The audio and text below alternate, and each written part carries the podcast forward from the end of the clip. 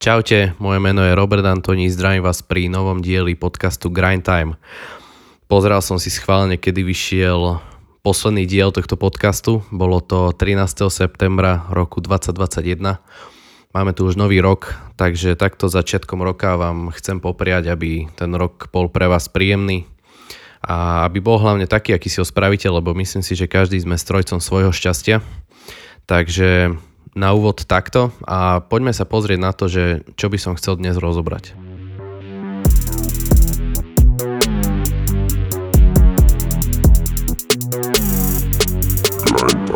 Ja som už eh, dlhšie mal zapísanú túto myšlienku, len eh, tým, že je to občasník, tak ďalšie občas prišlo až teraz. A chcel by som sa pobaviť o tom, že čo ma naučil doktor House o biznise, o podnikaní. Ja som minulý rok eh, také obdobie, že som chvíľu ako keby pozeral doktora Housea. Celkom rád sa k tomu seriálu občas vrátim a všimol som si teraz zo pár prvkov, ktoré sú veľmi dobre aplikovateľné do biznisu a ukázalo sa tam veľa ako keby situácií, kedy tieto prvky mali svoj veľký zmysel aj napriek tomu, že sa jedná o fiktívny seriál, tak uh, si asi vieme každý z, nás priradiť tieto prvky a tieto body k situáciám v živote, kedy má zmysel sa takto zachovať a držať sa týchto pravidel. Tak uh, sa poďme na to pozrieť a poďme na tú prvú vec. Prvá vec, ktorú ma naučil doktor House o biznise je, že je extrémne dôležité, s kým pracujete. Je veľmi dôležité, aký tým si vyberiete na svoju prácu k sebe, aký tým poskladáte dokopy. Je úplne jedno, v akom ste biznise, či ste majiteľ firmy, či ste manažer, ktorý tú firmu nevlastní, ale riadi nejaký tým ľudí, ale výber ľudí je kľúčový k tomu, aby ste dosiahli nejaký úspech. Jednak z toho dôvodu, lebo Steve Jobs povedal jednu super vec, že si nevyberá chytrých ľudí na to, aby im hovoril, čo majú robiť. To znamená, že čakám od tých ľudí, ktorí so mnou pracujú na niečom, že budú mať e, svoje názory, že budú mať častokrát iné názory, ako mám ja. Tá pestrosť názorov tam je veľmi dôležitá. A takisto sú veľmi dôležité aj charakterové črty. Z dlhodobého hľadiska je veľa pravdy na tom, že s kým si taký si. A jednoducho tí ľudia, ktorých si k sebe vyberieme, tak sa stávame ako keby nejakými časťami svojho chovania aj nimi. To znamená, preberáme od nich nejaké charakterové črty, nejaké správanie, nejaké spôsoby rozhodovania a spôsoby premyšľania a preto je extrémne dôležité, akých ľudí si k sebe vyberieme. A tu je to veľmi dôležité povedať, že sa nejedná len o podnikateľov, jedná sa aj o ľudí, ktorí sú zamestnancami, ktorí sú súčasťou tých tímov, lebo aj napriek tomu, že ako člen týmu si nemá možnosť vymeniť kolegu, keď sa mi nepáči, tak má možnosť zmeniť ten kolektív, má možnosť zmeniť nadriadeného, má možnosť zmeniť firmu a mal by som to spraviť, lebo keď ten kolektív uh, ma bude ťahať dolu a ja s nimi zostanem, tak z celodobého hľadiska mi tá práca veľmi, veľmi ublíži a stiahne ma niekde, kde nechcem byť. Takže nie len ako majiteľe firiem, ale aj ako zamestnanci, ako ktokoľvek, kto pracuje s ľuďmi, vyberajte si ľudí, s ktorými pracujete, je to extrémne dôležité. Druhá vec, ktorú som odkúkal od doktora Hausa a od celého toho diania, je, že pravda vždy zvíťazí. A toto je možno trošku ťažšie uchopiteľná myšlienka z toho dôvodu, lebo je veľa vecí, v ktorých majú ľudia svoju pravdu a nikdy sa nezhodnú na jednej pravde ale v skutočnosti vo veľmi veľa prípadoch, možno nie vo všetkých, ale vo veľmi veľa prípadoch, tá jedna pravda existuje.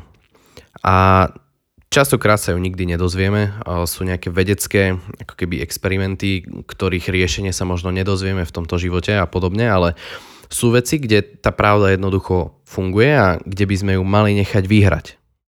A super príklad na takúto fungujúcu pravdu, ktorú treba nechať vyhrať, je prieskum trhu.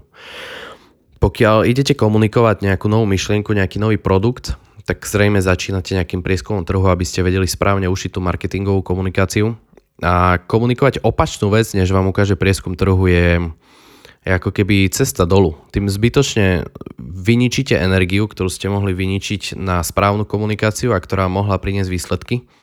A tam pretlačať svoju nejakú verziu pravdy oproti tej pravde, ktorú má trh, je absolútne zbytočné, je to strata času.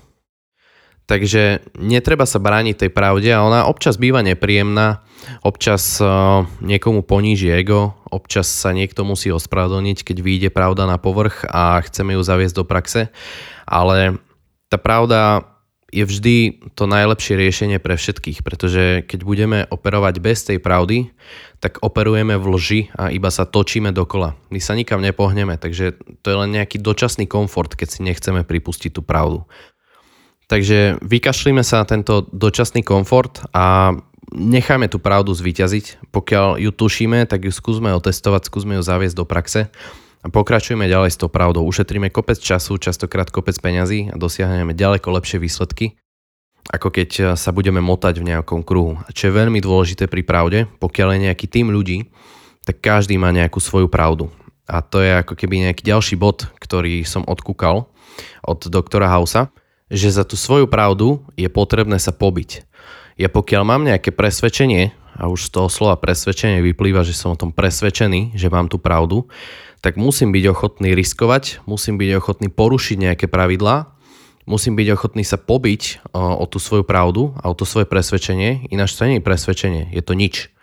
Ja pokiaľ som o niečom presvedčený, prednesiem to povedzme na nejakom brainstormingu, na nejakej tímovej porade a dvaja ľudia sú proti mne a ja im poviem, no OK, tak uh, asi to je úplne dobré, tak to není presvedčenie. Ja som v tom týme skoro zbytočný, keď nie som ochotný presadzovať nejakú myšlienku.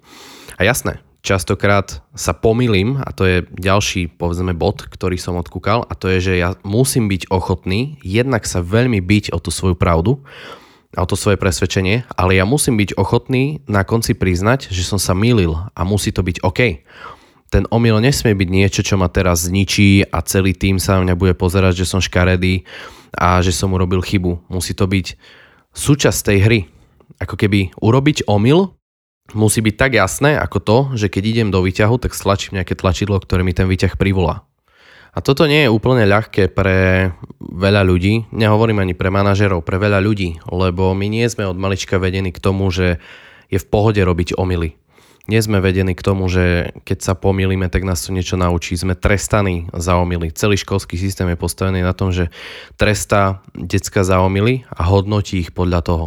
Nie je potom nič prekvapivé, že pre drvivú väčšinu ľudí je ťažké sa byť za svoju pravdu a prijať ten omyl, že to je nejaká súčasť hry, keď vlastne celé to detstvo mu bolo ukazované, že to nie je súčasť hry, že to je vlastne zlá vec urobiť nejaký omyl a že by sa mal byť za nejakú svoju pravdu, ktorú mu potom niekto rozladí tým, že to vlastne pravda nebola a ešte ho za to potresta.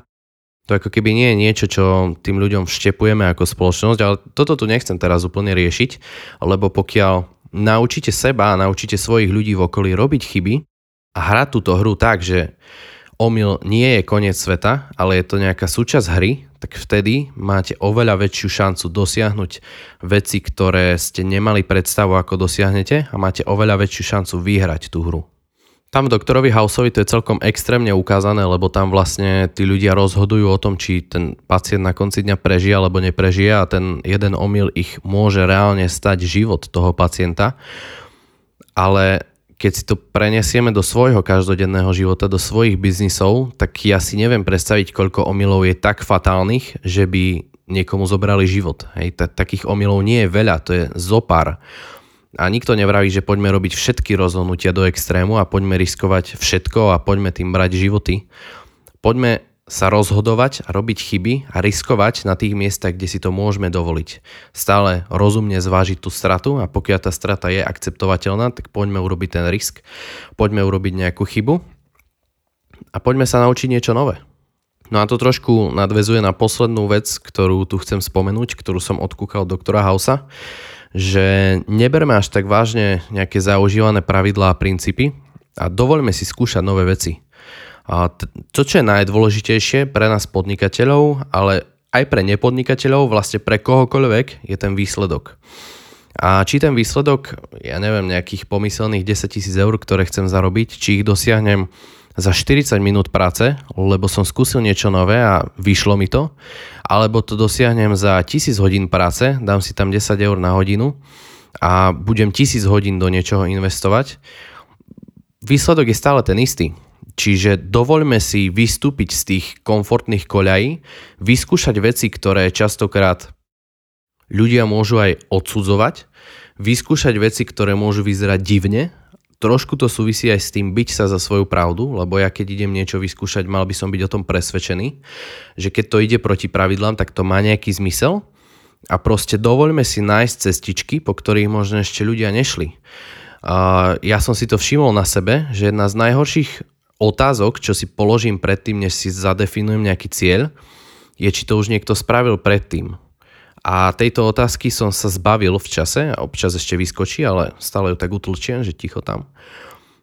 Že najhoršia vec, ktorú môžem spraviť, je pozerať sa, či to už niekto spravil. O čom to rozhoduje? To, že to už niekto spravil, hovorí, že ja to určite dám? To, že to niekto nespravil, hovorí o tom, že ja to dať nemôžem? Hej, to je, to je blbosť. Takže vystupujme z tých zabehnutých koľají, nájdime nové cesty. Áno, môže sa stať, že keď odbočím v lese z cesty vľavo, tak sa dorežem na konároch a dojdem do škrebany s jazvami. Ale možno tam nájdem niečo, čo ešte nikto nikdy nenašiel, len preto, že nemal odvahu sa tam mať vydať. A ja som si to neuvedomil predtým, keď som si to spisoval, až teraz, keď to nahrávam, ako tie body veľmi úzko spolu súvisia a ako na seba nadvezujú. Takže toto som vám chcel povedať v dnešnom podcaste. Chcel som sa podeliť o to, čo ma naučil Dr. House. Dúfam, že sa vám z toho niečo podarí zaaplikovať. Keď hej, tak mi dajte vedieť, mňa to vždycky poteší. Naposledy jeden chalan, volá sa Maťo, mi povedal, že počúval moje podcasty a mal na mňa nejaké otázky a fakt mi to urobilo veľkú radosť, že naozaj ten podcast človek vytvorí a on dlhodobo vie prinášať ľuďom nejakú hodnotu, takže dajte mi vedieť, keď niečo z toho zaaplikujete a urobí vám to nejaký dobrý výsledok, alebo aj zlý výsledok v rámci testovania a robenia chyb, akože podelte sa s tým, budem veľmi rád. Chcel by som ešte upriamiť vašu pozornosť na Young, Rich and Beautiful podcast, ktorý sme spustili. Je tam prvý diel, je to rozhovor s Davidom Jenčikom. Je to veľmi inšpiratívny človek podľa mňa a v tom rozhovore sme rozobrali veľké hlbočiny. Myslím si, že je to príjemné počúvanie, aj spätné väzby sú na to veľmi dobré od eh, tých ľudí, ktorí si to už vypočuli alebo pozreli, takže Nájdete to na Apple Podcast, nájdete to na Spotify, nájdete to na YouTube. Um, dá sa to jednoducho nájsť. Ak by ste to nevedeli nájsť, tak mi dajte vedieť, ja vám pošlem link. A, takže toto vám odporúčam si pozrieť. Ja sa pokúsim ozvať e, s novým dielom podcastu skôr ako o pol roka. A dovtedy vám prajem, nech sa vám darí a nezabudnite, že šikovným patrí svet. Čaute.